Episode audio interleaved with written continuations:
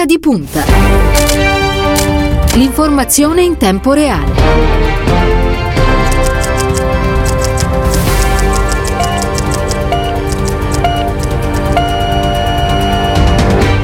Venerdì 29 gennaio, sono passati 5 minuti dopo le 8, una buona mattina e ben trovati all'ascolto da parte di Cristiano Bucchi. Un saluto alla squadra di Ora di Punta, Stefano Cagelli in redazione, Domenico Carillo alla parte tecnica per quanto riguarda lo streaming, Andrea Draghetti e poi il numero che avete a disposizione per comunicare con la redazione in diretta 342 14 26 902. Allora, le prime pagine di questo venerdì, tutte dedicate naturalmente alle consultazioni consultazioni alla giornata di ieri, guardando naturalmente a quello che eh, accadrà quest'oggi al Quirinale, poi ricorderemo gli appuntamenti. Comunque dicevamo le prime pagine, la Repubblica, Renzi congela Conte, Mattarella verso un mandato esplorativo a Fico o la Morgese, il Corriere della Sera Renzi per ora ferma Conte, il Quirinale valuta le ipotesi di un incarico esplorativo o di un secondo giro di consultazioni. Il, la stampa, la mossa di Renzi congela il Conte Ter, oggi al Colle 5 Stelle e destra, Meloni minaccia lo strappo con Salvini, Vitali ultimo flop dei responsabili. A venire, crisi, partita riaperta, le consultazioni entrano nel vivo, oggi la risposta dei 5 Stelle ed emerge anche l'ipotesi di un mandato esplorativo a Fico, il Presidente della Camera, il messaggero no di Renzi Conte all'angolo. Uh, potrebbe toccare a Fico e c'è l'ipotesi esecutivo istituzionale che spacca centrodestra e Movimento 5 Stelle. Allora dicevamo a proposito eh, della giornata odierna, delle consultazioni, si ricomincerà alle 16 quando il Capo dello Stato riceverà la delegazione dei Fratelli d'Italia, poi sarà la volta di Forza Italia eh, a seguire la Lega e infine eh, chiuderà questo primo giro di consultazioni la delegazione del Movimento 5 Stelle che sarà ricevuta dal Capo dello Stato alle 17. In collegamento nel frattempo lo ringraziamo, ci ha raggiunto Marco Furfaro, è il responsabile comunicazione del Partito Democratico. Buongiorno e benvenuto a Radio Immagina. Buongiorno a lei, buongiorno a tutti voi. Grazie per essere con noi, Furfaro. Allora, intanto mi dà una, una sua prima impressione su questa giornata di consultazioni? Sì, non è semplice perché ovviamente oggi toccherà fare le valutazioni a Mattarella, quindi certo. posso dirle le, le, nostre impressioni. Noi siamo andati dal Capo dello Stato ovviamente a manifestare una preoccupazione e anche una, una grande disponibilità per evitare il voto anticipato, una disponibilità però ovviamente non a tutti i costi, nel senso che abbiamo manifestato oh, l'idea ovviamente di proseguire la legislatura ma di non poter legare i nostri voti a nessuna delle forze in campo della destra perché chiaramente sono forze anti-europeiste e sono le forze che hanno votato contro anche il recovery fund, cioè quello che potrebbe e dovrebbe riuscire ad alleviare le sofferenze del paese e anche a cambiare l'Italia, che sono oltre 200 miliardi. E in più abbiamo indicato al Presidente il nome del, eh, del Presidente del Consiglio Sciente, Giuseppe Conte, lo abbiamo indicato non solo e non tanto come punto di equilibrio, ma proprio perché è una situazione di estrema complessità e quindi non solo rivendicando il lavoro che abbiamo fatto al governo, ma anche perché il Presidente Conte in questo momento rappresenta il punto di equilibrio di un'alleanza che non vogliamo disperdere e, l'idea che possiamo ancora trovare le ragioni per lo stare insieme per proseguire la legislatura, proprio perché ci sono rapporti internazionali consolidati, un piano vaccinale eh, che comunque è partito, c'è in campo appunto il piano del recovery, si disperderebbe un lavoro che farebbe perdere tempo prezioso all'Italia. Certo. Allora facciamo un piccolo passo indietro, Furfaro, torniamo alla giornata di ieri e sentiamo che cosa il Partito Democratico, che cosa il segretario Nicola Zingaretti ha detto al termine del colloquio con il Capo dello Stato.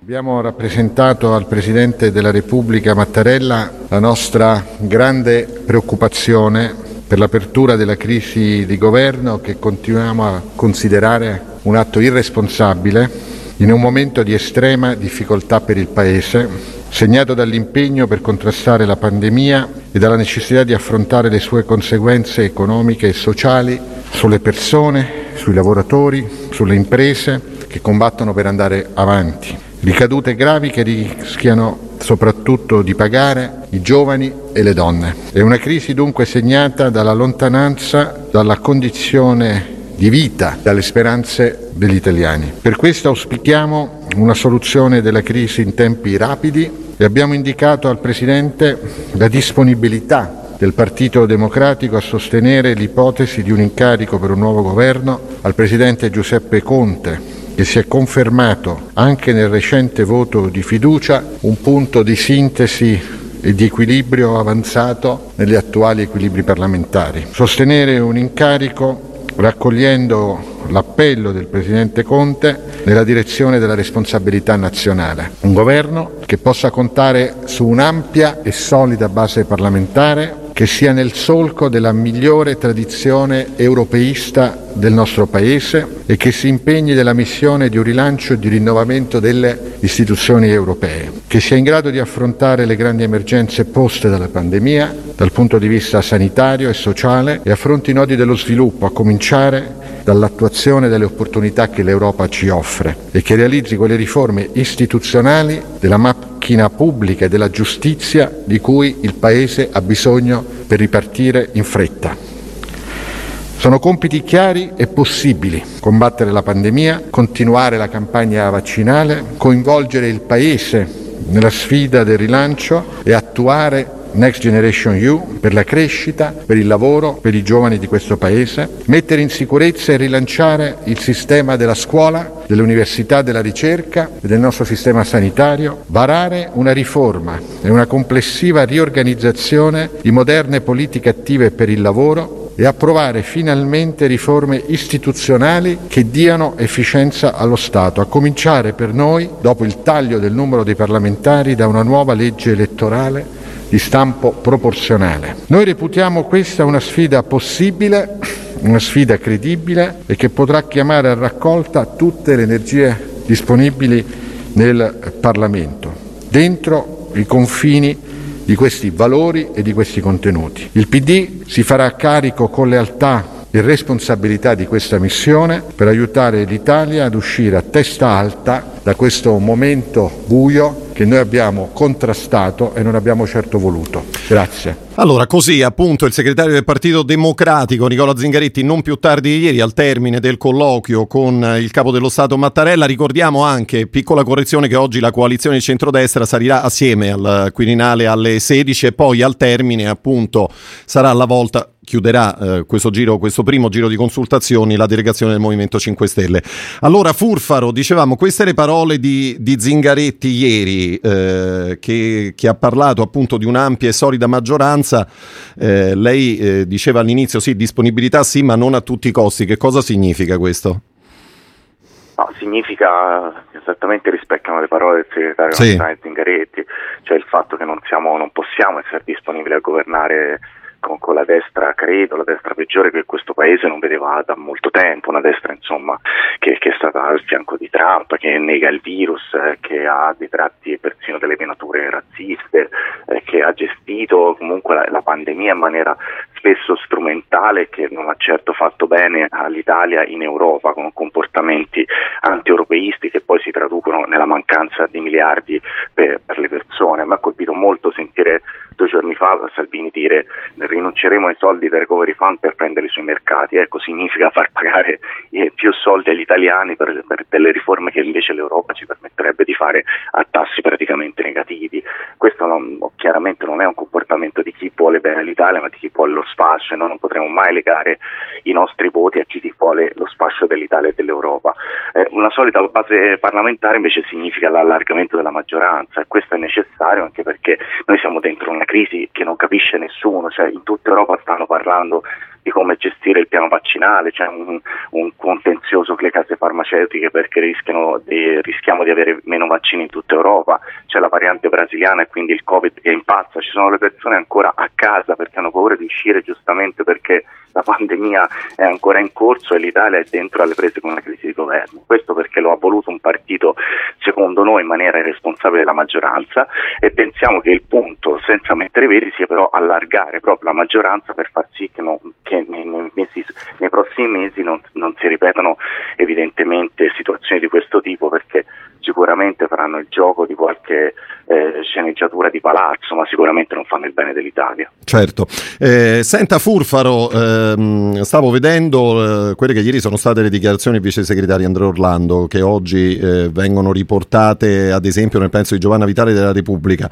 Eh, ha detto Orlando, penso che Renzi sia stato astupo, astuto ad assumere prima una posizione di astensione sulla fiducia e di vaghezza, poi sul reincarico a Conte, perché tiene insieme posizioni molto diverse all'interno del proprio gruppo. Questa ambiguità ha garantito anche l'unità di Italia Viva. Eh, immagino che concordi con questa dichiarazione. Sì, sì, concordo con, con, questa dichiarazione, anche se devo dire che non, non, non sono rimasto particolarmente sorpreso in positivo anche del, dell'atteggiamento ieri avuto al Quirinale. Vede, io ho ascoltato adesso, ho riascoltato le parole del, del nostro segretario nazionale. Sì e, e, dico pure che ci sono dei momenti in cui la politica deve avere anche dei toni e dei modi consoni nella situazione, perché quello non solo è il luogo, è una casa degli italiani, forse una delle case eh, per eccellenza degli italiani, il Quirinale, ed il momento è grave ed è il momento della responsabilità per tutti. Io non credo che sia il momento di giocare a poker, credo che sia il momento di chiudere e stringere la crisi in tempi brevi e di cercare per tutti una soluzione al rialzo. Credo eh, che ci potrebbero anche essere le condizioni, però bisogna voler volerlo e non bisogna giocare col paese. Quindi concordo con la ricostruzione di Orlando, non ne sono però così felice purtroppo perché penso che in questo momento più che tenere aperte mille porte sarebbe da intraprendere la strada della responsabilità e trovare una quadra per il bene del paese. Certo. Senta, ricordava Zingaretti a proposito del lavoro che sta facendo il Partito Democratico in queste, in queste settimane, in questi giorni, eh, di, di, quelle che potrebbero essere le, le, ricadute gravi soprattutto per, da una parte le donne eh, e dall'altra i, i giovani. Eh, lo diceva in parte lei, no? Eh, dice c'è, c'è, tanto lavoro da fare, abbiamo gli occhi dell'Europa addosso eh, e invece siamo impegnati con questa crisi di governo, con questa crisi eh, irresponsabile, irresponsabilmente aperta. Eh, co- come si coniugano i due momenti? Guardi, io penso sempre che da, da, ogni crisi se ne possa ricavare un'opportunità. Certo, il tempo scorre e non fa il bene al paese, però noi dovremmo provare a mettere in campo un punto di vista diverso perché rischiamo di, di, di accartocciarsi su noi stessi. Mi spiego, è chiaro che una crisi che ha colpito un paese intero, ha colpito a maggior ragione i giovani di questo paese perché sono chiusi in casa, perché è chiaro che gli stiamo legando anche tratti della loro adolescenza e della loro giovinezza, ha colpito le donne che sono da tutti gli studi statistici che, che eh, emerge il fatto che sono le persone che sono più fatte carico di questa crisi. Mi fa solo ricordare, Furfaro, che quest'oggi, eh, in occasione del nostro filo diretto, sarà ospite dei nostri studi anche la, la portavoce della Conferenza Nazionale delle Donne Democratiche, Cecilia Delia. Questo perché poi torneremo in particolare su questo punto. Prego. Certo, molto volentieri, ne parlerà sicuramente anche in maniera migliore mia, di, di, quanto possa farlo io, però c'è un punto che ci tengo a dire. Sì. Noi abbiamo, avremo 200, oltre 200 miliardi da spendere e non si tratta semplicemente di utilizzare quei soldi, di spenderli a pioggia, ma si tratta di immaginare un paese, appunto immagina eh, che porta il, la radio, che porta questo bellissimo sostantivo, questo verbo, che è l'idea di immaginare un paese diverso rispetto a quello che l'abbiamo conosciuto, cioè l'idea di poter affrontare le prossime crisi che verranno, speriamo fra qualche secolo, in una maniera più resiliente, nuova, innovativa e far sì che questo paese non solo si affronti l'idea di alleviare le sofferenze derivate dalla pandemia, ma che si, che si affrontino anche dei nodi strutturali che riguardano le disuguaglianze, riguardano il fatto che ci sono tanti e troppi giovani o che eh, vivono in aree interne non hanno le stesse opportunità magari di chi vive nelle grandi città, che non hanno un diritto allo studio garantito, eh, per ricostruire un mondo nel quale finalmente non, si, non, c'è il maschio alfa che guadagna una cifra di soldi e la donna che fa lo stesso mestiere oppure non lo fa perché magari ha meno opportunità dell'uomo o guadagna meno alla stessa parità di mansione eh, lavorativa. Ecco, tutto questo è possibile o guardare a quello che, che, che l'amministrazione eh, degli Stati Uniti, l'amministrazione Biden ha finalmente rimesso sul piatto, cioè il cambiamento climatico e quindi fare delle opportunità anche, anche là di una, fare di una crisi un'opportunità, provando a coniugare il diritto al lavoro e il diritto alla salute. Penso all'Ilva di Taranto, per cui una città rischia di pagare da, da decenni l'idea che non riusciamo a coniugare questi due aspetti. Ecco, oggi è possibile con quei due miliardi, dovremmo utilizzare un paese, le sue migliori competenze, i sindacati, le università, i nostri ragazzi e le, e, e le donne di questo paese per discutere come fare, purtroppo siamo tutti sintonizzati con il Quirinale per una crisi di governo. Ecco, da questo incubo dobbiamo uscire al più presto per provare appunto a determinare un'alba anziché una notte che non finisce mai. Certo, senta, a proposito di sindacati, visto che noi l'abbiamo raccontato in diretta, perché lunedì scorso si è di fatto aperta questa campagna d'ascolto del Partito Democratico, lunedì proprio era stata la volta dei, dei sindacati, CGL Cisla Will, ne avevamo fra l'altro parlato in diretta qui con il segretario Zingaretti. Come, come va avanti questo, questo lavoro, Furfaro? È una delle caratteristiche di questa segreteria e anche del nuovo corso del Partito Democratico, cioè si inserisce chiaramente in una necessità, cioè che se tu vuoi discutere il Paese di utilizzare oltre 200 miliardi per ridefinire uh, una nuova Italia, è chiaro che ne devi discutere con coloro che poi eh, intaccherà la loro quotidianità, la materialità della vita. E quindi è chiaro che serve una discussione a tutto campo con, con le associazioni che si occupano dei, dei, dei territori, come, persino a, fino ai comitati di quartiere, ovviamente passando per organizzazioni nazionali come i sindacati, i datori di lavoro, cioè c'è la necessità di discutere con tutti per avere le migliori idee. Poi spetta sempre alla politica senza subalternità, a differenza di ciò che purtroppo è accaduto spesso nel passato, determinare quelli che saranno poi eh, una visione del paese. Però sono abbastanza orgoglioso e posso rivendicare il fatto che una delle caratteristiche di, questo, di questa nuova segreteria di Zingaretti e di tutto il Partito Democratico è quello di, di, di, tentare almeno di aprire porte e finestre per ricostruire un rapporto con la società di cui spesso la politica si dimentica perché si chiude a riccio pensando di essere autosufficiente. Invece in questo momento, in un momento in cui c'è la crisi, le persone sono chiuse in casa, la democrazia si rafforza se invece c'è un dialogo costante, un rapporto con le persone. Furfaro, allora io stamattina però vorrei approfittare della sua presenza in qualità di responsabile comunicazione del Partito Democratico per aprire una parentesi dentro la questione crisi di governo no? di cui eh, stiamo parlando, di cui continueremo a parlare naturalmente non solo quest'oggi ma, ma nei prossimi giorni. Una parentesi che, che, riguarda proprio noi, cioè riguarda Radio Immagina, um, un'iniziativa nata la scorsa, la scorsa, settimana, molto voluta dal, dal segretario uh, Zingaretti. Ehm, che, che, qual, qual, è l'idea che vi ha portato a, a scegliere la, la radio? Allora, l'idea intanto è che quando c'è uno strumento di comunicazione e informazione in più, la democrazia è sempre più forte ed è un bene per la nostra società, quindi figuriamoci per un partito. Ci ha portato poi a, a scegliere la radio per tanti e vari motivi. Noi siamo in un periodo in cui le persone rischiano di soffrire ancora di più al tempo della precarietà, ma ora si è aggiunto il Covid, di soffrire di una solitudine. Ecco, la radio è di, un altro strumento che ci permette intanto di stare al fianco delle persone, di ascoltarle, di comunicare. Una radio è qualcosa già di per sé che non è solo uno strumento di comunicazione che non muore mai, ma qualcosa che, che ti accompagna nella vita, che ti fa sentire meno solo. E in un momento in cui c'è tanto bisogno di discutere, vivere, di immaginarsi l'Italia che verrà, ma anche di affrontare quelli che sono i nodi oggi del paese, perché ci sono persone che soffrono perché non possono andare a scuola, perché magari devono fare lo smart working, perché le relazioni sociali sono chiaramente più complicate rispetto al passato. L'idea di costruire eh, un nuovo strumento come Radio Immagina era per rimettere in campo una piazza grande virtuale, visto che purtroppo non possiamo riunirci in piazza, abbiamo deciso di mettere in campo la possibilità non solo di informare, ma anche di discutere sia dentro al nostro partito, alla nostra comunità, ma anche e soprattutto per aprire porte verso l'esterno, per far sì che in questa piazza dicessimo troviamoci e discutiamo, ovviamente ognuno con la propria autonomia, con le proprie idee, però noi forniamo un luogo. E io devo dire che sono molto orgoglioso perché delle persone che lavorano alla radio, perché in particolare me lo lasci dire e, e ringraziare perché so gli sforzi che in questo momento un partito deve fare per attivare nuovi strumenti di comunicazione, spesso c'è questa idea purtroppo falsata di partiti che hanno tanti soldi, che hanno forze, che chissà quali eh, finanziamenti hanno. In realtà non è così e non è soprattutto così per il Partito Democratico, che non solo ha una politica trasparente e indipendente, ma che ha, si regge sulla voglia e la passione anche delle persone che costruiscono strumenti come la radio. Quando è nata, com'è nata l'idea, Furfaro?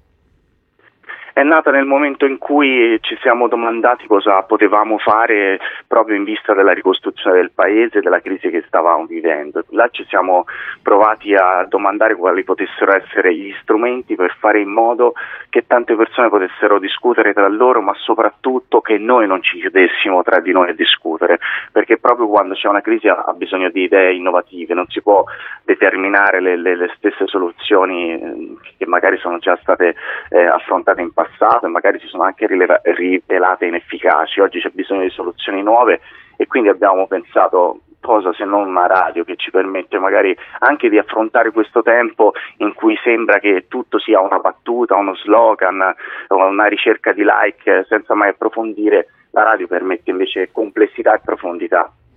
Vogliamo anche ricordare il direttore Andrea Bianchi in tutto questo? Tanto per fare qualche nome? Assolutamente sì, eh, devo dire che è un'altra di quelle cose di cui sono molto orgoglioso perché Andrea Bianchi non solo è il direttore di Radio Immagina ma è un giornalista, una persona preparatissima, è una di quelle persone che permetterà a questa radio non solo di essere fruibile a a tante, a tante, ma che permetterà anche e soprattutto di, di allargarsi, di aumentare il palinsesto, di costruire appunto quello che vi dicevo, cioè un ponte verso l'esterno che è una cosa di cui la politica in questo momento ha estrema necessità. E poi Radio Immagine è arrivata nel momento opportuno, no? perché insomma la, la, la, crisi di governo è, possiamo dire, uno, uno dei momenti più, anche più interessanti da raccontare, no? non solo radiofonicamente. Sì, assolutamente sì, proprio in questo è arrivato nel momento più opportuno, c'è stato la, l'insediamento del nuovo presidente degli Stati Uniti d'America, si è aperta una nuova fase si è aperta nel mondo e si spera che si apra anche in Italia e si spera che quella fase nel nostro piccolo non solo l'accompagneremo e la racconteremo, ma magari portiamo anche un nostro pizzico di fortuna e positività perché vada tutto bene. Tutto a posto. Eh, Furfaro, senta, un'ultima questione. Noi tra, tra, qualche minuto, lei in parte l'ha, l'ha citato, torneremo a parlare di, di, vaccini perché insomma sembrano esserci alcuni, alcuni problemi, problemi che riguardano le, le forniture ad esempio, ma problemi che riguardano anche i paesi poveri del mondo. Eh, sembra che, eh, per esempio, in Africa soltanto 25 persone ad oggi eh, abbiano fatto la, la, profilassi. Noi ne parleremo tra qualche minuto con il direttore scientifico del San Gallicano eh, di Roma. Mm, la vorrei però riportare alle, alle questioni europee. Che cosa, che cosa, sta accadendo? Lei l'ha capito con AstraZeneca, ma non soltanto. Come mai insomma, le, le dosi che erano state promesse tardano ad arrivare? Guardi, sta accadendo quello per cui quelli come noi si stanno battendo da tanto tempo, c'è una battaglia tra chi vorrebbe fare del vaccino un uso particolare e chi ne vorrebbe fare invece un bene comune e in questo guardi è fondamentale anche l'europeismo perché spesso non ci fermiamo e non ci soffermiamo su cosa rappresenta l'Europa ma se c'è qualcosa che anche in questi mesi con tutti gli errori del mondo ma ha fatto l'Europa ha fatto sì che intanto anche di fronte a case farmaceutiche come sa bene sono multinazionali che hanno una forza enorme non c'è sia solo uno Stato, l'Italia, la Francia, la Spagna eccetera ma ci sia l'Europa. E l'Europa che ha detto compriamo milioni di dosi ma le distribuiamo in parte uguale e proporzionale per far sì che tutta Europa possa avere il vaccino. Tutto questo in questo momento si sta scontrando con il rischio di un particolare egoismo da parte di alcune case farmaceutiche perché magari danno ad alcuni paesi piuttosto che ad altri. Ecco, io penso che noi dobbiamo tenere duro, rafforzare il ruolo dell'Europa e soprattutto rafforzare l'idea che qua non stiamo parlando di privilegiare qualche paese rispetto a qualcun altro, ma il diritto alla salute vale per tutti, da un cittadino europeo, un africano, americano e che quindi è importante fare tutti insieme questa battaglia per cui ci sia la produzione massima di vaccini, ma che quella produzione sia distribuita ugualmente in tutto il mondo. Quindi ha fatto bene l'Unione Europea a alzare la voce, per esempio, con AstraZeneca? Sì assolutamente sì. Va bene, Furfaro, grazie per essere stato con noi, lo ricordo, è il responsabile comunicazione del Partito Democratico, sono le 8 e 30 minuti e il viaggio di ora di punta continua. Radio Immagina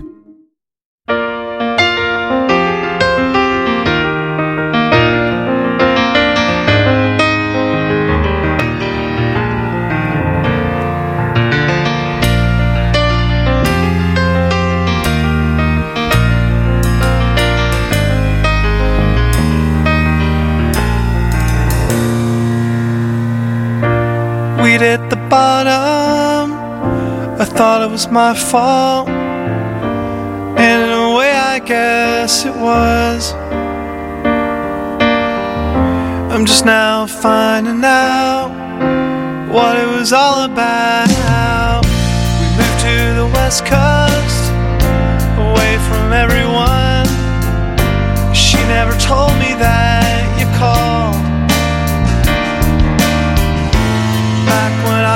still, I was still in love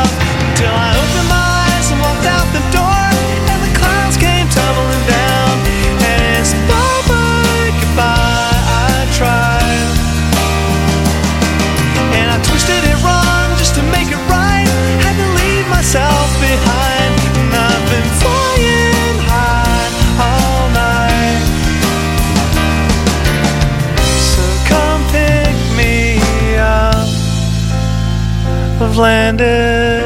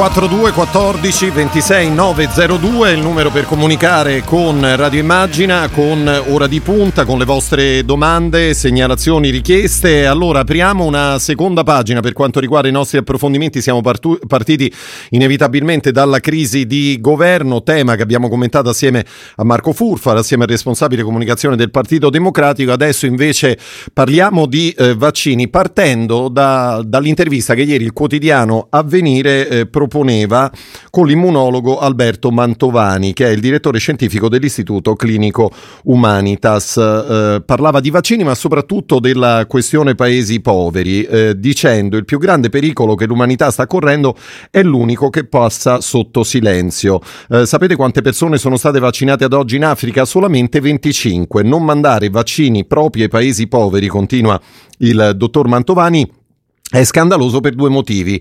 Primo, eh, etico, secondo sanitario, visto che le due varianti oggi più temute vengono proprio da lì, dal Sudafrica e dalla selva brasiliana. Questa è l'opinione eh, appunto del, del, dottor Mantovani. Noi abbiamo in collegamento, e lo ringraziamo, il professor Aldo Morrone. Buongiorno. Buongiorno, buongiorno a lei gli ascoltatori. Benvenuto a Radio Immagina, lo ricordo, il direttore scientifico del San Gallicano di Roma eh, che, che, lavora, che, lavora, molto con, con le popolazioni povere, che, che, è spesso in giro per il mondo. Allora, intanto le chiedo, professor Morrone, se concorda con l'opinione del suo collega Mantovani. Mantovani ha perfettamente ragione ha assolutamente ragione, anche da un punto di vista molto pratico. L'idea di poter vaccinare soltanto una parte del pianeta è di una totale stupidità, irragionevolezza scientifica, perché prima o poi ci arriveranno scintille di positività ovviamente dall'altra parte del pianeta, a meno che noi non chiudiamo frontiere e attività economiche. Vabbè, che però non è fattibile, no? Insomma, isolarsi rispetto al mondo è una strada impercorribile. D'altra parte è sempre stato così, voglio dire, nel senso noi abbiamo sempre creduto che se stessimo bene noi stessero bene anche gli altri, questo è completamente falso e la storia dei vaccini ha dimostrato che ormai è diventato un libero mercato vergognoso in cui chi ha più soldi può tentare di trovare un'immunità è diventato un libero mercato spaventoso, già in Europa si immagina ovviamente cosa potrà essere per aree del mondo come l'Africa o come l'America meridionale. Certo. Allora, eh, professor Morone, ci spieghi meglio, eh, dice Mantovani che in Africa a, ad oggi sono, sono, solamente 25 le persone che hanno fatto la profilassi, siccome quello è un paese dove lei opera spesso, ehm, ci spiega come eh, è possibile sviluppare appunto un piano vaccinale anche in questi paesi? Intanto è necessario trovare dei vaccini che possono esistere a temperatura ambientale o con un normale frigorifero, vaccini che possano essere conservati soltanto a meno 80, meno 70 o meno 20. Come il caso del vaccino Pfizer, giusto? E, e, Pfizer BioNTech ma anche Moderna. Moderna sostanzialmente si conserva a meno 20 gradi per 6 mesi e poi la conservazione tra 2 e 8 gradi regge soltanto una settimana, 10 giorni. Quindi è impossibile per un paese dove non c'è la corrente elettrica, tra l'altro, e dove già la stessa utilizzazione del frigorifero è una rara entità per poche persone, ovviamente. Certo, eh, quando lei si trova appunto a, a intervenire in questi, in questi paesi, ehm, che, che, che, cosa prova? Qual è la situazione? Cioè, per esempio, Beh, in una... Prego.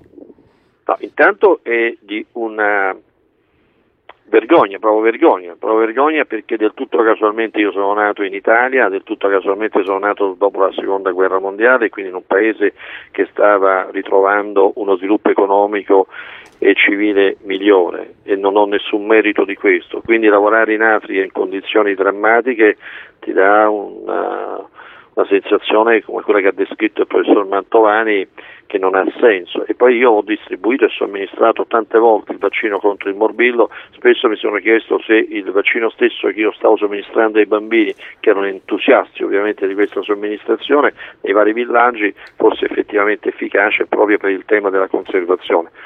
Quindi io credo che noi dovremmo ripensare al fatto, e la pandemia lo avrebbe dovuto dimostrare, che o ci salviamo tutti o non si salva nessuno. Non è più come la SARS o come la MERS che è concentrata in un'area del mondo e da cui diventa difficile poi una diffusione. Questo ormai si è già diffusa, siamo a 102, persone, 102 milioni di persone contagiate ufficialmente, che vuol dire almeno 300 milioni di persone che sono realmente contagiate a livello mondiale più oltre 2 milioni di persone decedute, questa pandemia ha dimostrato che esistono delle ineguaglianze spaventose perché muoiono soprattutto i più poveri o i più anziani come è successo tra l'altro proprio in Italia. Certo. Professor Morone, allora, per chi non la conoscesse, mh, mm, ci può ricordare, oltre naturalmente all'importantissimo lavoro che lei fa al San Calligano di Roma, dove, dove normalmente si trova ad operare, perché ci sono anche importanti zone di guerra, non più tardi ieri mi diceva che un, un campo dove era, dove era impegnato in Africa è stato bombardato? Guardi che proprio di questa mattina che il New York Times e la BBC, oltre che Avvenire e altri giornali, hanno parlato che per la prima volta da anni in Etiopia, nel nord dell'Etiopia, bambini muoiono di fame. Muoiono di fame dovuta alla guerra che si è scatenata da due mesi, da novembre, in quell'area per un attacco da parte del governo centrale nei confronti del governo del, del Tigray, che è una zona tra l'Etiopia e l'Eritrea. Noi abbiamo costruito diversi ospedali, abbiamo investito sulla formazione di medici e infermieri, abbiamo collaborato ad aprire tre facoltà di medicina l'ospedale costruito da noi è stato bombardato, sono stati bombardati altri ospedali, ovviamente per errore, tra virgolette, ha detto il governo, sta di fatto che c'è una situazione igienica spaventosa, non c'è acqua potabile, non c'è cibo, proprio in questi giorni, proprio io le parlo di questa mattina, stiamo cercando di mandare aiuti, ma è difficilissimo perché non si può entrare in questa area del Tigray, che è appunto l'area del nord dell'Etiopia dove vivono oltre 8-10 milioni di persone molte sono dovute scappare in Sudan, che è un altro paese ovviamente che ha difficoltà a ricevere rifugiati, i rifugiati eritrei che erano in Etiopia sono stati catturati dalle forze eritrei, quindi una situazione drammatica, ma queste situazioni di guerra ci sono ancora anche, come lei ben sa, in Siria, in Kurdistan, tutte aree dove noi siamo presenti, dove operiamo, ma con grandissima difficoltà. Questo doveva essere possibilità della pandemia di bloccare ogni conflitto armato, così non è stato e dimostra che le Nazioni Unite non hanno quella capacità di dissuasione che avrebbero dovuto avere e per le quali erano nate. Insomma, la guerra è più forte della pandemia. Professor Morrone, senta, tanto per tornare a un discorso scientifico, ci spiega un po' meglio come eh, come funziona il discorso varianti? Perché, allora, intanto il professor Mantovani diceva ieri, bisogna immediatamente intervenire nei paesi poveri perché è da lì appunto che arrivano le varianti, no? Pensava appunto a quella, a quella africana ma anche a quella brasiliana. Come, come si comporta un, uh, un virus? Guardi, è molto semplice, nel senso che un virus più è diffuso, più si diffonde in una popolazione mondiale e soprattutto si replica in soggetti a lungo termine perché questi soggetti comunque ospitano il virus per molto tempo perché il soggetto comunque sopravvive alla presenza del virus e più il virus ha possibilità di mutare delle sue caratteristiche, soprattutto questa proteina spike che viene cambiata. Che cosa succede questo? Che ovviamente andremo sempre più incontro a uh, forme di mutazioni, non esiste soltanto quella inglese, queste mutazioni prendono il nome dal paese che le ha osservate per prima, in realtà quella inglese c'era già in Italia, quella brasiliana in realtà è stata osservata in Giappone per i rapporti tra Giappone e Brasile, sudafricana è una, alter- una, mutazione africana ma esiste anche una mutazione californiana e così via. È chiaro che le mutazioni mettono a rischio l'efficacia del vaccino perché interferiscono con la capacità del vaccino di contrastare la proteina spike e quindi di produrre poi sia anticorpi sia linfociti T che blocchino l'aggressione del virus. Ecco perché trovo criminale di fronte alla possibilità di avere dei vaccini, bloccarli in nome di una logica di mercato per cui anche il nostro Paese dovrebbe intervenire più pesantemente per poter ricevere quei vaccini che ci sono e che determinerebbero una riduzione del rischio delle mutazioni del virus. Mm. Intervenire più pesantemente, cioè tradotto? Beh, intendo dire in questo momento paradossalmente in cui avremmo dovuto protestare, far sottolineare nostre, i nostri diritti perché questi vaccini sono stati studiati, prodotti con un forte supporto dei paesi, degli stati, dagli Stati Uniti all'Unione Europea, all'Italia e quindi il rischio di impresa per queste aziende è stato minore perché c'è stato un forte contributo statale che vuol dire dei cittadini che hanno pagato la, lo studio la produzione di questi vaccini. In questo momento non abbiamo un governo in grado di poterlo fare e siamo costretti ad attendere le proteste dell'Unione Europea attraverso i rappresentanti europei. Io credo che questo per chi lavora ogni giorno nel tentativo di contrastare la diffusione del virus e di salvare vite umane, vedere questa situazione eh, impone una grave riflessione e un'indignazione profonda perché capiamo che così noi non salviamo più vite umane. Questo è estremamente pericoloso. Lo dico proprio in questi giorni che ci sono le audizioni al Quirinale che bisogna far presto, assolutamente presto, perché ogni giorno che passa siamo responsabili di vite umane perse. Questo in parte era ricordato ieri il segretario Zingaretti, no? dopo la consultazione con, con, il capo dello Stato, cioè il, il, lavoro che è stato fatto e che ci aspetta proprio solo esclusivamente sul fronte sanitario. Professor Morrone, allora tra, tra non molto arriverà la primavera, poi ci sarà l'estate, Mi dice da medico quali sono gli errori che a suo avviso non bisogna ripetere guardando all'estate 2020? Beh, l'esperienza passata ci ha dimostrato che abbiamo fatto uno sforzo enorme da prima pagina sui New York Times, da prima pagina sulla BBC per la capacità di contrastare la diffusione del virus, è arrivata l'estate ce la siamo completamente dimenticato, ci sono delle responsabilità nostre, dei sanitari, dei medici, dei ricercatori, là dove si diceva il virus è morto, non c'è più, state tranquilli, potete anche non portare più la mascherina. Sono stati dei consigli pericolosissimi che sono stati presi in considerazione da alcune persone, quindi si è perso quella opportunità che avevamo. Non può accadere, non deve accadere quest'anno, non deve accadere neanche il prossimo anno perché sia chiaro questa pandemia durerà ancora qualche anno, non riusciremo Cosa significa qualche anno?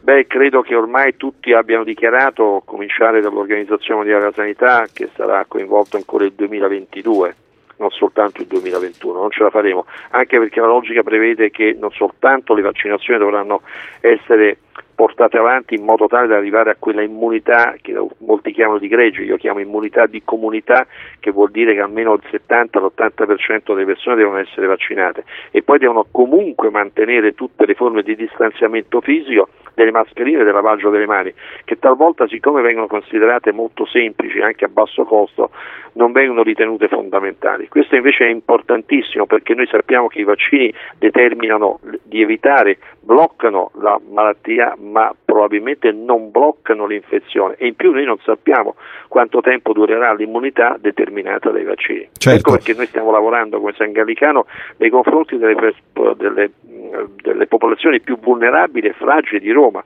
Sono più di 2000 le persone che sono state sottoposte alla ricerca del virus attraverso il tampone e lo screening sierologico la ricerca di anticorpi tra gli homeless, tra i migranti irregolari, tra i pensionati a reddito minimo, i minori non accompagnati che richiedono asilo politico. È stato un impegno che ha coinvolto il San Gallicano, ha coinvolto Regina Elena, ha coinvolto il Comune di Roma, la Regione, l'elemosineria apostolica, Associazione Combinario 95, Istituto di Medicina Solitaria, abbiamo creato una rete in tutta Roma proprio perché queste persone fragili potessero avere la garanzia di essere sottoposte ad una aiuto sanitario e sociale fondamentale, sia per loro per evitare che sia malasso e sia per evitare focolai nella nostra città. Quindi lavarsi le mani è importante quanto portare la mascherina? Questo sta, lavarsi questo... le mani con acqua e sapone, acqua corrente, noi abbiamo questo grande dono di avere l'acqua corrente, sì, non, non manca. tutti i paesi hanno l'acqua e non certo. tutti i paesi hanno l'acqua corrente, la mascherina e distanziamento fisico, quei famosi un metro e mezzo, due metri che salvaguardano. Che un po' si è persa, no? soprattutto in questi ultimi mesi si è persa perché non si è ritenuto importante. Noi crediamo che sia più importante il vaccino che queste manifestazioni. Ricordo che invece noi avevamo quasi azzerato la pandemia in Italia attraverso queste tre caratteristiche quando non c'era ancora il vaccino. Certo. Professor Morone, le rubo ancora qualche istante, intanto per chiederle una cosa. Lei di questo patentino ai vaccinati che cosa ne pensa? Può essere una cosa, una cosa utile? Intanto si può dare, ovviamente non determina grandi grandi sicurezze, perché ripeto, non sappiamo per quanto tempo una persona potrà. Noi stiamo facendo uno studio per dimostrare per quanto tempo gli anticorpi rimangono nel siero dei soggetti vaccinati, perché è importante, non lo sanno neanche le aziende che hanno prodotto il vaccino, ovviamente, quindi può essere utile. Certo non è un patentino per sempre per cambiare vita o per poter gettare la mascherina o non lavarsi le mani o evitare il distanziamento fisico che debba deve assolutamente rimanere. Certo. Allora, un'ultima questione, professor Morrone. Ieri ci sono stati 14.372 eh, nuovi casi registrati, purtroppo le vittime sono sempre eh, moltissime. Ieri 492 persone hanno perso la, perso la vita. Fortunatamente calano eh, i posti in terapia intensiva, i posti occupati in terapia intensiva e anche, e anche i ricoveri. Eh, gli occhi sono puntati, come lei ricordava, sulla partita che riguarda il vaccino, soprattutto il vaccino italiano, il Reitera. No? Sembra che milioni di dosi potrebbero arrivare già a settembre, almeno se, se tutto dovesse, eh, dovesse filare liscio. Ma vorrei tornare al discorso iniziale. Quanto tempo ci vuole perché un vaccino innovativo passi da uno Stato ricco a uno Stato povero in una situazione di normalità? Mantovani parla di circa dieci anni. Io ricordo che la poliomielite è stata eradicata in Africa 60 anni dopo la scoperta del vaccino, quindi questo è a dir poco paradossale e vergognoso perché non si ha una visione scientifica della salute della popolazione mondiale. Non possono passare tutti questi anni perché allora noi saremo costretti a prendere atto che forse si spera questa pandemia si trasformi in una sorta di malattia cronica come la sindrome influenzale che negli anni si possa ridurre la letalità del virus e quindi si vada incontro a una sorta di vaccinazione periodica, almeno annuale. Questo potrebbe essere un futuro della pandemia da SARS-CoV-2, ma non è sicuro. Certo i tempi perché il vaccino possa essere utilizzato dai paesi più poveri è ancora troppo lungo e troppo pericoloso proprio per i paesi ricchi che non riescono a capire l'importanza di vaccinare tutti. Lo diceva il Papa persino, o ci salviamo tutti o non si salva nessuno e non lo diceva da un punto di vista scientifico ovviamente il Papa. Certo, è chiaro chiaro. Senta, in questo gioco che riguarda le regioni, no? le regioni rosse, gialle, arancioni, lei quali consigli può dare da, da medico esperto della materia? Intanto direi che non è il tempo delle polemiche, degli scontri, è il tempo di mettersi insieme tutti, di evitare anche le differenze che possono nascere ovviamente da posizioni diverse tra le diverse regioni e dimostrare che c'è... Quindi lei colorerebbe l'Italia di un stesso identico colore? No, io direi che è, corretto, è corretta la logica di dividere l'Italia secondo i rischi e secondo la, l'RT diversificato, ma è anche vero che noi avevamo bisogno, a mio parere, di un lockdown più duro come quello che c'era stato nel 2020, seguito però da un investimento sociale, economico e politico più serio, più immediato. È chiaro che noi nel momento in cui blocchiamo le persone, non le abbiamo bloccate tutte ovviamente perché molte aziende, molte industrie, molte attività non potevano non essere bloccate, però avremmo dovuto dare immediatamente un aiuto e un supporto non soltanto in termini di ristori ma anche di investimento di nuovi posti di lavoro perché l'epidemia, come sappiamo tutti, sta determinando un impoverimento spaventoso di masse di popolazioni, ma ha determinato anche la ricchezza incredibile di poche persone a livello mondiale o di poche aziende. Professor Morrone, allora noi per il momento ci fermiamo qua, so che è impegnato già, già stamattina con, uh, con, il suo ospedale, con il San Gallicano di Roma, magari ci sentiremo nei prossimi giorni, grazie per essere stato con noi. Volentieri, grazie a lei e agli ascoltatori, buongiorno.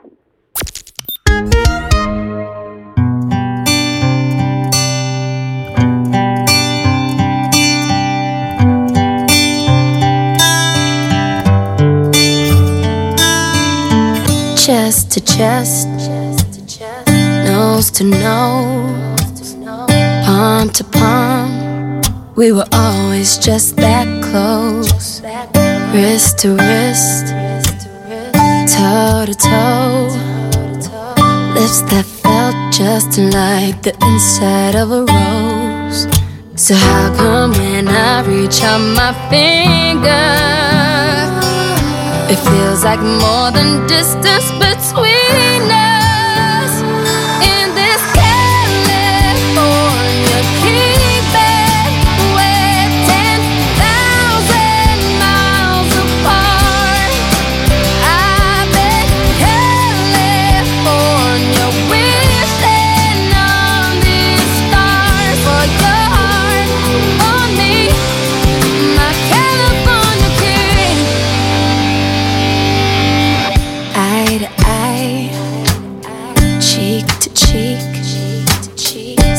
I say you were sleeping next to me, arm in arm, dusk to dawn, with the curtains drawn, and a little last night on these sheets. So how come when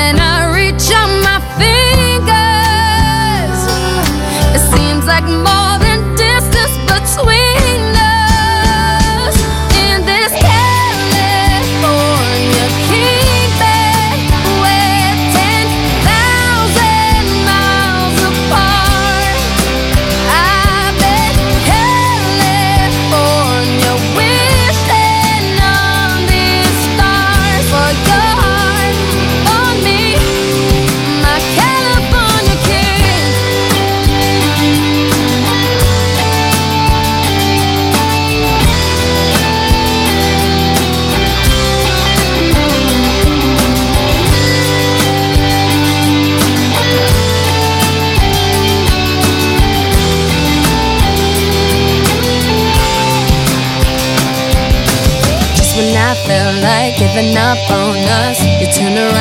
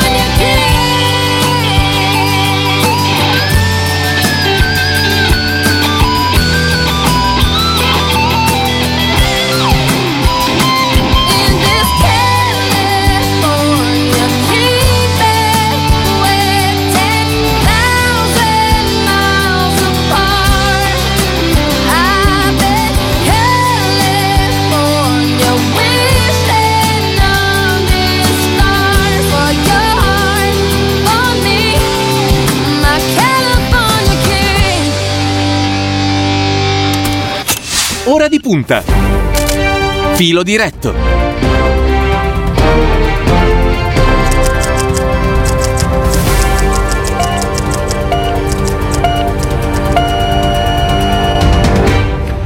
Continua così il nostro viaggio alle 8.56 minuti con una nuova sezione che si apre per l'appunto quella del filo diretto. Bentornata negli studi di Radio Immagina Cecilia Delia, buongiorno. Grazie, buongiorno. Lo ricordo, è la portavoce della Conferenza Nazionale delle Donne Democratiche. Allora, noi quest'oggi siamo partiti naturalmente dalle, dalle consultazioni, da, dal- da quello che ieri è stato il- l'incontro tra il segretario Zingaretti, la delegazione del Partito Democratico e il capo dello Stato. Abbiamo fatto risentire anche le parole di Zingaretti al termine del- dell'incontro. eh, è tornato a parlare di eh, preoccupazione per l'irresponsabile crisi di governo aperta improvvisamente. Mi dà anche una, una sua lettura, Delia?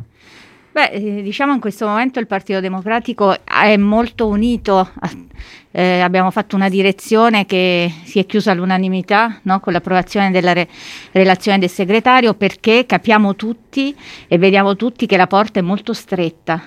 È una situazione di grave crisi del paese, sanitaria, economica e in questa situazione aver aperto la crisi mettendo in discussione eh, un'esperienza di governo che tra l'altro non solo ha contrastato e sta contrastando la pandemia, ma ha guadagnato in Europa una possibilità di fuoriuscita perché il piano Next Generation EU è anche il frutto, il cambiamento delle politiche europee è anche il frutto del lavoro che come italiani e come governo italiano abbiamo fatto in Europa. Allora, aprire una crisi in questa situazione è, è stata davvero una scelta scellerata. Eh, noi pensiamo che in questo momento eh, l'ipotesi di riaffidare un incarico al, gover- al presidente Conte eh, per verificare la possibilità di costruire una maggioranza ampia, autorevole, forte, che eh, con- continui a lavorare attorno alle grandi questioni aperte, una maggioranza che sia chiaramente nel solco di questa tradizione europeista che è quello che che è stata anche la cifra eh, importante, se vogliamo, anche di trasformazione delle forze politiche che hanno dato vita a questa maggioranza in questi mesi. E eh, le cose da fare sono molte, quindi noi pensiamo che la crisi vada risolta anche velocemente. E su questo c'è una grande condivisione, una grande preoccupazione, eh, perché è davvero una crisi incomprensibile fuori da, cioè incomprensibile in parte anche a noi, ma incomprensibile soprattutto per gli uomini e le donne che lì fuori stanno eh, lottando e contrastando, sono preoccupati per il loro futuro, eh, sono per, per, il loro lavoro, per le attività economiche che non riescono a ripartire. Quindi Insomma, una, anche... una, crisi che rischia di costare tanto. Ma costare tanto anche in termini di credibilità. Cioè, sì. noi abbiamo bisogno in questo momento di tenere unita la società di, di, di essere insieme, cioè portare insieme il paese fuori da questa, eh, da questa emergenza sanitaria e sociale e abbiamo gli strumenti politici per farlo e una classe politica responsabile io credo deve essere molto in sintonia. Noi abbiamo eh, questa, dalla parte delle persone ormai è, no, è, un po' la cifra del Partito Democratico, il suo, eh, noi dobbiamo essere davvero dalla parte delle persone, in questo momento rappresentare anche eh, l'inquietudine che, che, ci sta, nel senso che de- noi siamo dentro una cosa straordinaria in cui l'imprevisto è all'ordine del giorno, no? le varianti del virus. Ne abbiamo parlato un istante esatto, fa con il professor esatto. Morrone. E quindi c'è Ora, di fronte a questo imprevisto ci vuole una grande solidarietà eh, delle istituzioni col popolo e, de- e, del- e della classe politica per affrontare queste sfide inedite con leve economiche che noi non conosciamo da anni, dal dopoguerra, perché siamo in una situazione così. Cioè, noi ormai ci siamo abituati, ma noi non usciamo più la sera. Cioè, cioè, sia, cioè io immagino il giorno che torneremo dopo il piano va- vedere vaccinazioni, i ragazzi non vanno, hanno fatto tanta didattica a distanza, hanno perso ore, cioè c'è un paese in sofferenza e in emergenza. E di fronte a questo non si può giocare con la crisi, cioè bisogna essere molto seri, anche io ho molto apprezzato anche la sobrietà con cui il segretario ha eh, uscito dal, dal, dall'incontro il segretario, il Partito Democratico tutto, la delegazione, usciti dall'incontro ha letto la posizione e è andato via perché in questo momento siamo nelle mani del Presidente della Repubblica per fortuna. Assolutamente. Ricordiamo eh, ancora una volta che oggi alle 16 la delegazione del centrodestra sarà ricevuta al Quirinale e che poi alle 17 eh, chiuderà questo primo di, giro di consultazione la delegazione del Movimento 5 Stelle. Cecilia Delia, lei è impegnata ormai da, da diverso tempo. Ecco, a proposito del lavoro che il Partito Democratico sta portando avanti, eh, che è stato lo stesso Zingaretti ieri a ricordare, eh, lei sta lavorando molto su, su, ad esempio sul tema recovery.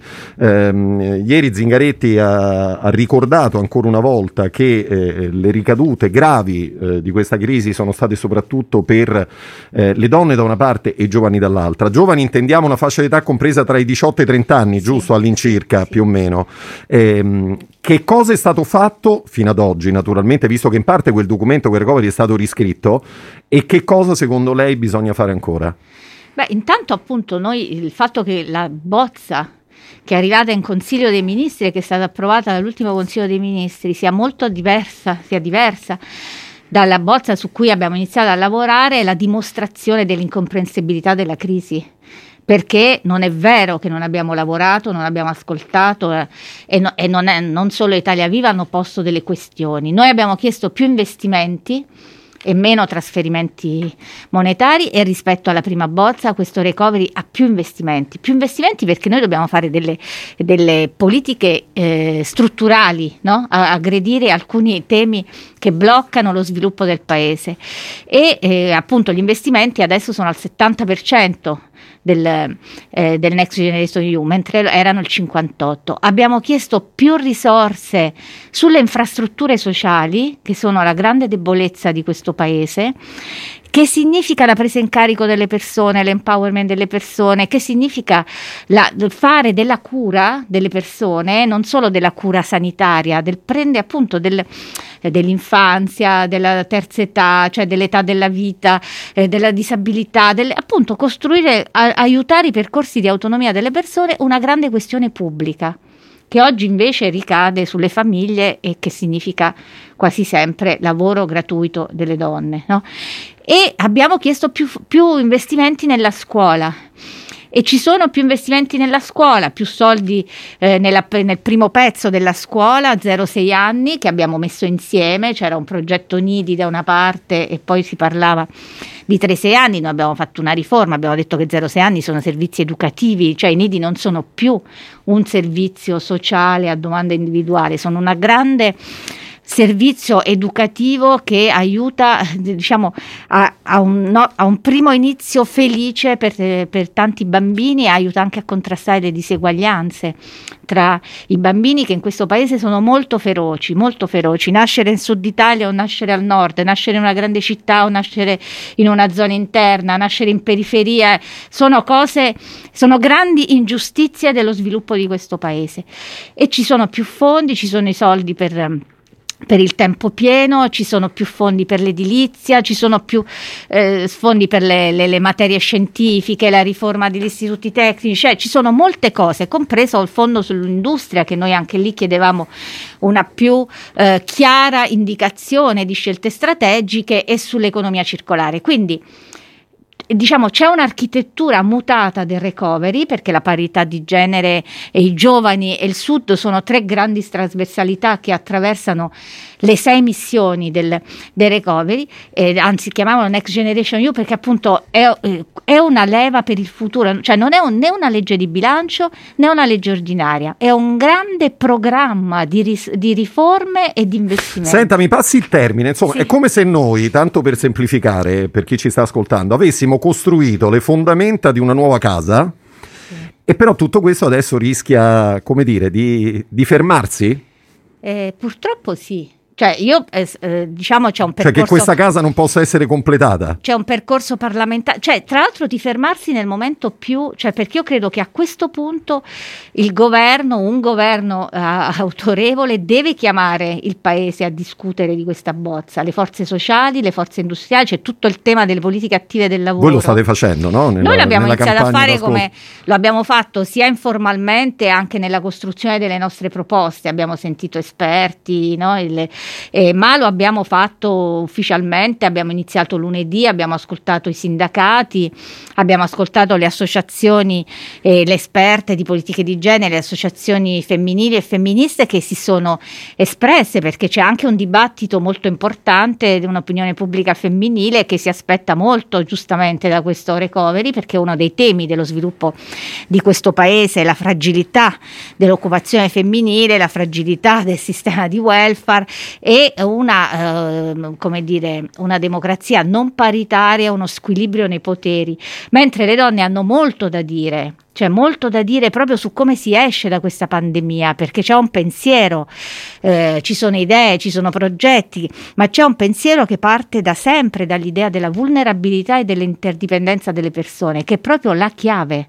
Cioè noi diciamo questa è una crisi della cura, ma della cura intesa come manutenzione dello stare insieme, del pianeta, dell'ambiente, delle nostre città, cioè una crisi come eh, una crisi della, appunto della capacità di, di, di relazioni delle nostre società.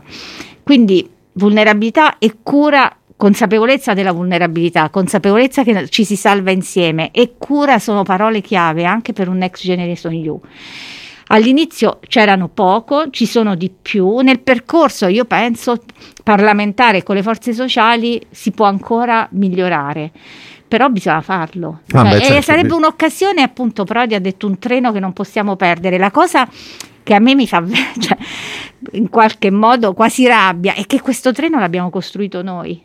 Cioè l'abbiamo costruito noi. Cioè, allora, noi diciamo il, mm, la pandemia cambia tutto è una di quelle cose che accelera la storia, no? le trasformazioni nella vita sociale, nell'economia, nel commercio, se pensiamo a quello che è successo.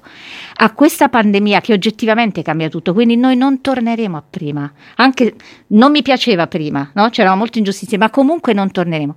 La politica si è assunta la responsabilità di dire indico una direzione, cambio le politiche europee, per la prima volta condivisione del debito, idea di come uscirne insieme e noi che siamo stati protagonisti, sia come governo che con il nostro commissario Gentiloni, presidente del Parlamento europeo Sassoli, pensando anche proprio ai democratici, eh, e noi a questo punto non, non, riusciamo qui a governare questa cosa, a portarla avanti. Io penso che proprio è una cosa, cioè bisogna essere molto seri, molto seri, è una crisi molto seria in un momento delicatissimo della vita del paese In questo momento le forze eh, cioè, mi sembra che si sta, no? cioè, l- noi abbiamo detto eh, Conte, non siamo i soli a dire Conte, oggi sentiti, sarà sentito il Movimento 5 Stelle, vediamo cosa eh, deciderà il Presidente, però insomma siamo davvero dentro una situazione delicata che non va presa alla leggera, in cui bisognerebbe evitare di, insomma, di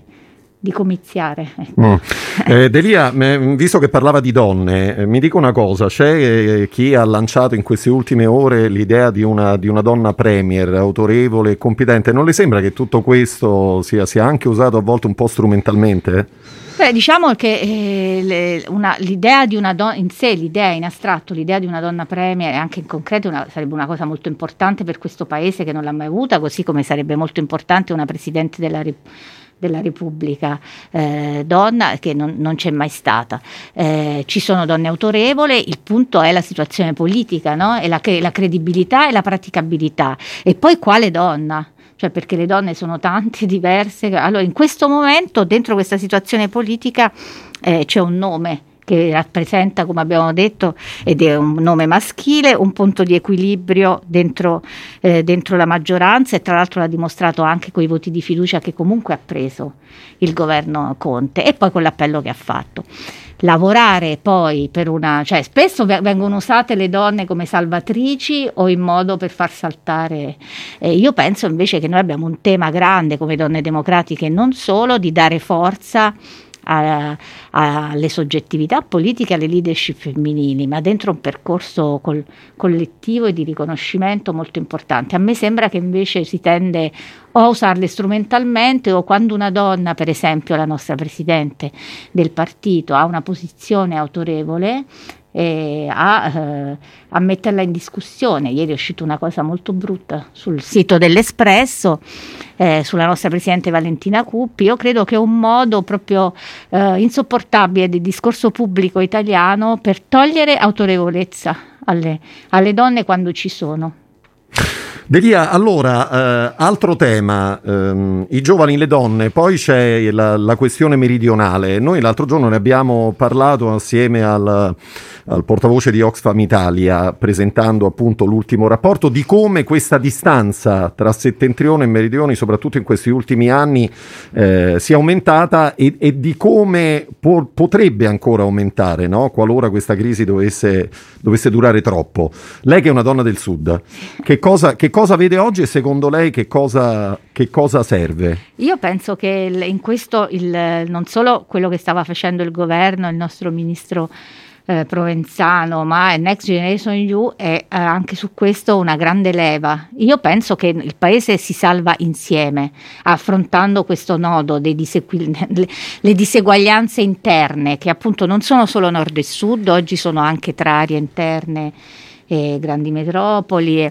Quindi eh, va, eh, per questo è molto importante anche la governance del, del recovery, come si gestirà nei progetti, come si mettono a terra, come si usa dire adesso, perché mettiamo il caso dei nidi, no? Se noi andiamo solo sullo eh, storico della spesa, sulla capacità dei comuni di costruirli e poi noi rischiamo di portare servizi dove già ci sono. Noi abbiamo un tema invece di aiutare dove non ci sono, cioè di far arrivare le risorse dove servono, dove, dove ci sono bisogni e anche di costruire quel bisogno di, di, di, di, far, di far da leva una domanda che magari oggi non c'è, perché non, anche una domanda di occupazione femminile che oggi non c'è. Per questo io dico sempre: non basta la decontribuzione, io e noi, noi democratici vanno costruite le condizioni, altrimenti a una donna non conviene, no? No? Eh, a una famiglia non conviene. Quindi io penso che anche da questo di, punto di vista c'è una grande responsabilità di governo del recovery, di attenzione, di risultati attesi e di valutazione di impatto, che era una delle cose che vanno eh, rafforzate e migliorate eh, nell'impatto di questi progetti è appunto una delle tre trasversalità. Ho sentito anche discussioni troppi soldi, io i soldi al sud tornano al nord, cioè la, lo sviluppo diseguale del paese frena anche l'economia del nord. È, fa- è, un falso problema. Io penso che noi dobbiamo affrontare le grandi di- diseguaglianze del paese per farlo ripartire. Allora, eh, andiamo, intanto ricordo il numero per eh, i vostri messaggi, 342 14 26 902, la vorrei per portare per un istante fuori dai nostri confini italiani, non in Europa ma negli Stati Uniti, perché qualche giorno fa si è insediato il 46esimo presidente, il democratico Joe Biden, ma soprattutto la vicepresidente è una donna eh, di colore, Kamala Harris, di cui, di cui ci siamo occupati naturalmente, di cui si continua a parlare anche perché già viene data come no, la, la, la prima possibile futura presidente donna americana. Quanto siamo lontani da, da quella situazione lì? Beh, diciamo che l- questa vicepresidente viene anche dopo una grande sconfitta eh, di, di, Hillary Clinton, quindi ricordiamoci che la, diciamo, il percorso non è sempre, eh, e anche lei nel suo percorso ha avuto momenti anche di, no, di, lei si era candidata, poi si è fermata, si era candidata alla presidenza, poi si è dovuta ritirare, e, e però le donne nel, negli Stati Uniti sono stati da subito le prime in campo contro Trump penso alla marcia delle donne. Eh, gli Stati Uniti sono stati attraversati più di altri paesi dal, dal grande movimento del MeToo che qui è stato quasi sbeffeggiato in, questo, eh, in Italia anche dalla stampa, se posso dire, trattato come, come risentimenti di alcune singole eh, e penso che lì si è costruita una grande forza anche un riconoscimento reciproco delle elette, del, una grande forza collettiva. E tra l'altro una cosa che lei, la vicepresidente, la Harris, riconosce, ha riconosciuto anche nel momento dell'insediamento e anche il giorno del giuramento. No? E, ehm, e io credo che questa è una cosa che ci è mancata in questi anni in Italia e che si sta in parte ricostruendo eh, anche dentro la pandemia, non, non un appiattimento di tutte delle differenze, ma una capacità di fare rete tra donne e tra donne eh, tra donne della stampa, del sindacato, della politica, donne delle associazioni, di fare rete attorno a grandi battaglie comuni. In questo caso, per esempio, la sfida del recovery è stata ha coagulato gruppi, piattaforme. Un'occasione importante. Sì, sì, e le donne secondo me ci stanno, ci sono state, lo si è visto anche lunedì nell'incontro dove non c'erano tutte, eh. noi abbiamo, cioè, anzi noi vorremmo fare un tavolo permanente come conferenza, vediamo come si evolve la situazione eh, nei prossimi giorni anche con la Presidente con cui abbiamo lavorato al Women New Deal perché davvero è il momento del, di, questo, di esserci con tutte le proposte, le competenze, la capacità di indicare una direzione al Paese, di farci classi dirigenti. Mm. Eh, cosa ha pesato di più secondo lei nella sconfitta di, di Trump? L'aver sottovalutato la, la, pandemia, il problema Covid, i continui attacchi anche nei confronti delle, delle donne che poi ci sono state no? durante sì, tutto l'arco della che, presidenza? Vabbè, intanto intanto penso che quello è un, è un, paese profondamente diviso, ma quello non riguarda solo l'America, eh, che la crisi economica anche prima della pandemia aveva prodotto eh, una serie di leadership populiste e, una, e, um, e i liberali eh, di cui anche Trump è stato e ha pesato però una capacità di queste leadership di fare i conti con la pandemia perché anche con la complessità e secondo me c'è anche un ritorno alla necessità della competenza, il rapporto con la scienza, la politica come una cosa che mette insieme, che unifica no? che lega, cioè appunto ricuce, eh, c'è una vignetta bellissima di, di, Biden appunto che ricuce la bandiera americana che ho visto su internazionale, cioè eh, in questo momento io credo che i paesi hanno bisogno di, eh, di ehm, leadership che sanno ricucire, per farlo non è, non è, una persona sola, eh. cioè non basta una persona, noi qualche volta ci illudiamo che anche l'America, il Partito Democratico ha messo insieme anime, ha messo insieme politici, cioè non è il, il, il, o la salvatrice. Ricucire significa mettere insieme pezzi, bisogni, culture, intersezionalità, come, cioè, eh, eh, anche contraddizioni diverse, insomma, quindi è appunto trovare chi sa essere un punto di equilibrio tra queste cose diverse. Quindi anche, c'è anche una fatica, anche una fatica della politica ogni giorno io penso che a questo servono anche i partiti, la scommessa del Partito Democratico è anche quella no, di riradicarsi nei luoghi dove le persone vivono. Senta, questa, questa, novità democratica statunitense secondo lei può dare anche nuovo beh, impulso ai paesi europei? Beh, apre sicuramente un nuovo scenario. Una stagione nuova? Sì, una stagione nuova, non è una cosa che riguarda eh, solo gli Stati Uniti. Certo, adesso questo ehm, il, presidente e la vicepresidente avranno soprattutto il tema del loro paese, della pandemia, della fuoriuscita, però si apre a una stagione internazionale diversa. E, tra l'altro anche noi avremo un ruolo importante, c'è il G20, cioè insomma ehm, sempre ripensando alla crisi per tornare da dove siamo iniziati, io, io spero e mi auguro che si risolva uh, celermente perché abbiamo bisogno di un governo che funziona, un governo che governa, eh, altrimenti temo eh, che eh, rischiamo cioè, poi di andare verso le elezioni anche se nessuno le vuole. Certo, che si risolva velocemente, cioè che già questo fine settimana secondo lei possa essere tutto più, più chiaro, più definito? Sì, vediamo che cosa succede, io non voglio... Non No, fare previsioni diciamo no, non porta mai bene. Ma poi io sono molto rispetto di quello che deciderà il Presidente della Repubblica. Quindi. Però credo che ci sia un tema dei tempi, c'è. Cioè. Non c'è dubbio. Va bene, Cecilia Delia, allora noi per il momento ci fermiamo qua. Grazie per essere stata con noi. Eh, Grazie to- a voi. To- torna a lavorare sul eh, recovery già da oggi?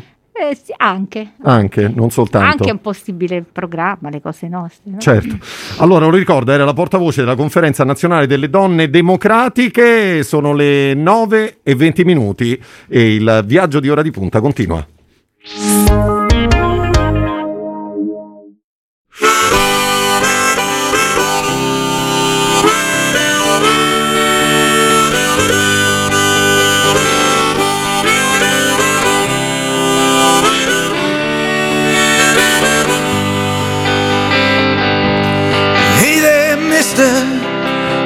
Tell me what happened to the seeds I've sown.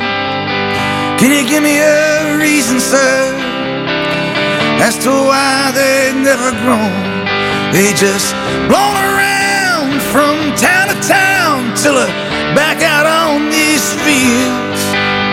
Yeah, where they fell from my hand back into the dirt of this hard land. And me and my sister from Germantown, yeah, we did right. Well, we made our bed, sir, from the rock on the mountainside. We've been blown around from town to town, looking for a place of land where the sun bursts through the clouds to fall like a circle, like a circle of fire down on this hard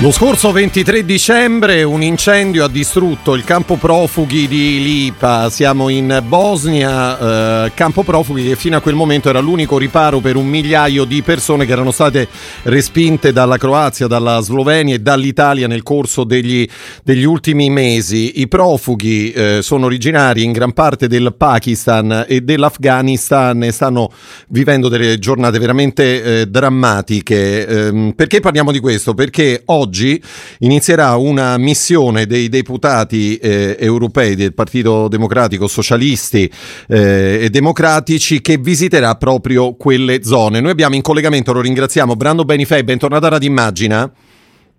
Ciao, ciao, buongiorno. Che è il capodelegazione Partito Democratico Socialisti e Democratici al Parlamento Europeo. Dicevamo, Benifei, di questa, di questa missione in, in Bosnia e Herzegovina. La situazione è drammatica. Eh, diciamo che i quotidiani che si sono occupati di questa vicenda, non tanti, hanno parlato di una pesantissima tragedia umanitaria che va avanti in realtà da anni, non da pochi, da pochi mesi. L'Unione Europea ha puntato il dito contro le autorità bosniache accusate di aver ricevuto sì finanziamenti per predisporre soluzioni di accoglienza, ma di fatto di aver fatto nulla, insomma molto molto molto molto poco. Mm, mi racconta come, come funzionerà questa, questa, missione, quanti parlamentari fanno, fanno parte appunto di questo viaggio?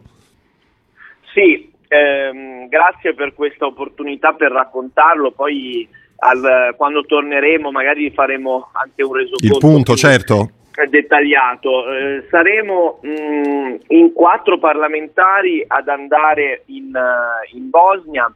Eh, siamo eh, io, eh, Pietro Bartolo. Ehm, Lo ricordiamo il dottore di Lampedusa, fra l'altro, no? Pietro esatto, Bartolo.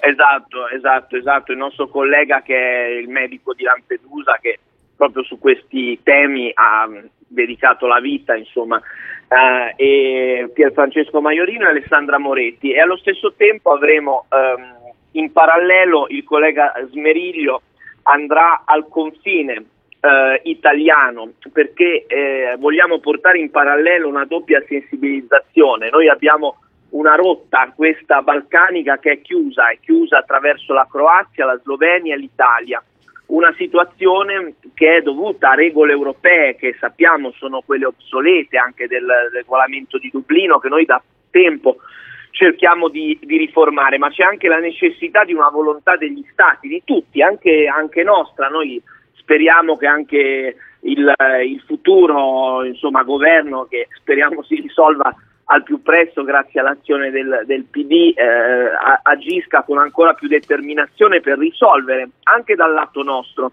una situazione che però come tu ehm, dicevi, come veniva detto prima, ha eh, nelle autorità bosniache e croate una responsabilità veramente significativa. Eh, ci sono state violenze, ci sono state ehm, situazioni ehm, appunto di degrado e di eh, non rispetto dei diritti fondamentali molto molto gravi. Da, in Italia c'è stata una grande mobilitazione, eh, indignazione, anche una presenza di organizzazioni del volontariato molto forte. Noi andremo là a incontrare anche queste realtà, verranno con noi giornalisti, ne dico uno fra tutti, eh, molto conosciuto per questi temi nello scavo, che eh, è andato già varie volte, ha scritto già molti articoli. Noi andremo per due ragioni. Uno perché riteniamo sia importante come legislatori che devono affrontare queste questioni vedere con i nostri occhi una situazione mh, eh, raccogliendo insomma, una situazione molto grave, raccogliendo l'appello delle organizzazioni che ci chiedono di essere presenti e anche per alzare l'attenzione ulteriormente, rimettere ancora anche con la po- possibilità che abbiamo noi di alzare l'attenzione e rimettere il, um, eh, diciamo, un riflettore acceso su questa situazione perché mh, come eh, veniva detto prima ancora non c'è una soluzione adeguata. Noi riteniamo che si debbano aprire corridoi umanitari, che l'Unione Europea tutta insieme debba trovare una soluzione per queste persone. No, parliamo di alcune migliaia di persone che, eh, che è quello che le volevo chiedere, no? Stagione, quante, sono, diciamo... quante, quante, sono, queste persone? Nel senso che eh, secondo l'Organizzazione Internazionale per le Migrazioni mm, l'8 gennaio circa 700 persone sono state sistemate in alcune tende riscaldate, però ci sarebbero altre 2500 persone che si trovano nel cantone di Una Sana che vivono di fatto al di fuori del sistema d'accoglienza, Benifei. Sì, esatto, abbiamo migliaia di persone che vivono, alcune anche in, in, realtà, in accampamenti di fortuna eh, nei boschi che stanno in questa zona e abbiamo avuto anche dalla cronaca il, dire, la, la, la, il racconto dell'incendio del campo di Lipa e quindi una situazione dove la gran parte delle persone ehm, vive in una condizione di eh, estrema difficoltà eh, come dicevo anche la stagione diciamo in qualche modo eh, eh, eh, influisce perché siamo nella stagione fredda e parliamo di bambini, eh, di donne, di persone con eh, disabilità. Abbiamo una situazione che diciamo richiede uno scatto di umanità, di dignità anche per tutti noi e quindi Mm, noi vogliamo essere lì presenti eh, per eh, lanciare un ulteriore appello all'Unione Europea nel suo insieme agli Stati membri che hanno il pallino su questa vicenda e che eh, hanno visto un appello forte dal Parlamento europeo già eh, nelle scorse settimane che oggi dovrebbero eh, secondo me agire, secondo noi agire eh, insieme per risolvere almeno temporaneamente e poi agire più su un fronte generale, ma agire intanto per salvare le vite di queste eh, persone. Credo che lo dobbiamo a un territorio, anche quello dei Balcani, così diciamo martoriato dalla storia e anche eh, legato a noi oggi con legami importanti. Voglio solo dire in più che la Bosnia stessa è candidata a entrare a far parte dell'Unione Europea insieme a tutti i paesi dei Balcani occidentali. Anche per questo c'è una pressione molto forte sulle autorità eh, bosniache eh, che devono fare la loro parte, che oggi non fanno ma è anche un tema nostro, della Croazia, della Slovenia, dell'Italia e poi dell'intera Europa. Quindi speriamo di, di, di, dare davvero delle soluzioni perché parliamo della vita di migliaia di persone. Eh, Benifei, eh, quindi voi parlerete con, questa, con, queste persone durante questa missione sì. in questi giorni? Sì, sicuramente sì, perché abbiamo parlato insomma, con le organizzazioni eh, locali, oltre che con le nostre rappresentanze diplomatiche. Devo dire che la rappresentanza eh, di, mh, eh, diplomatica italiana in Bosnia, in Croazia ci sta dando una grandissima mano per organizzare al meglio nostro, la nostra visita eh, e eh, incontreremo direttamente queste persone, sì, ehm, perché riteniamo sia importante anche parlare con loro direttamente nel momento in cui andiamo, andiamo là, non solo con le autorità, certamente incontriamo noi siamo legislatori, non siamo una NGO, eh, non siamo una ONG, noi andiamo anche a parlare per ovvi motivi con chi ha queste responsabilità e che eh, eh, diciamo eh, ci illustrerà i suoi problemi. Noi abbiamo ovviamente fatto tanti passaggi preparatori anche con le autorità locali, mm, ma vogliamo andare là con eh, determinazione anche a, a, parlare con queste persone, a denunciare eh, anche la, quello che vedremo e che non è accettabile rispetto anche al fatto, veniva detto prima, che comunque l'Unione Europea ha messo delle risorse mh, mm, eh, per eh, dare un sostegno che non sono state utilizzate mh, in maniera corretta, questo è evidente da quello che, che ci viene riportato e che anche, è stato anche fatto in maniera indipendente questa analisi dalla Commissione europea. Certo. Benifei, un'ultima cosa, noi in parte l'abbiamo ricordato all'inizio, i profughi, le persone che in questo momento eh, si trovano all'IPA, che sono mh, originari per gran parte di Pakistan e Afghanistan, è così o ci, sì. sono, o ci sono, anche altre sì. nazionalità? No, è vero, è vero, sono le, le, diciamo, le etnie più eh, eh, diciamo, principali, sì. Ok, va bene. Quindi partirete oggi per tornare? Eh, torneremo lunedì, partiremo questa sera e avremo prima una, diciamo, alcuni incontri in Croazia, eh, che è il, un po' il, la controparte in qualche modo territoriale di questa vicenda, e poi andremo in, in Bosnia sabato e domenica e lunedì ritorneremo.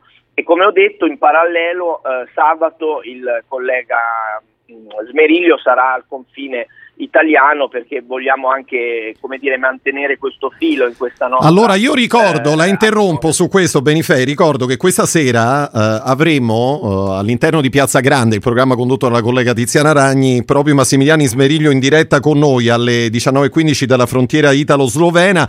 Ricordo anche che la prossima settimana, in particolare il primo di eh, febbraio, con Piazza Grande ci occuperemo proprio di migranti e lo faremo con Pietro Bartolo e con Carlotta Sami, questo per completare il, il quadro, per dare qualche informazione in più anche ai nostri ascoltatori.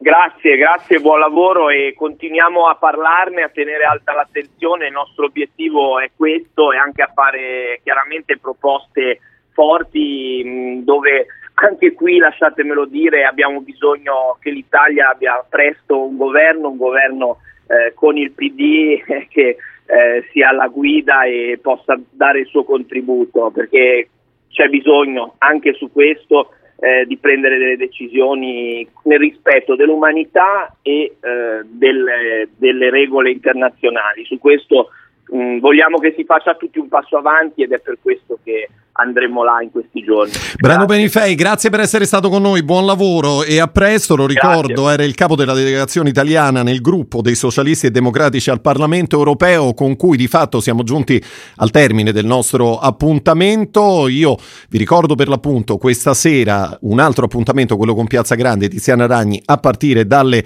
18. Eh, siamo ai ringraziamenti finali. Eh, Stefano Cagelli in redazione, Domenico Carillo per quanto riguarda la, tar- la parte tecnica, lo stream streaming invece questa mattina c'era Andrea Draghetti. Vi ricordo anche che Ora di Punta tornerà lunedì prossimo, puntuale alle 8, subito dopo il giornale radio, da parte di Cristiano Bucchi. L'augurio di una buona mattina e a presto.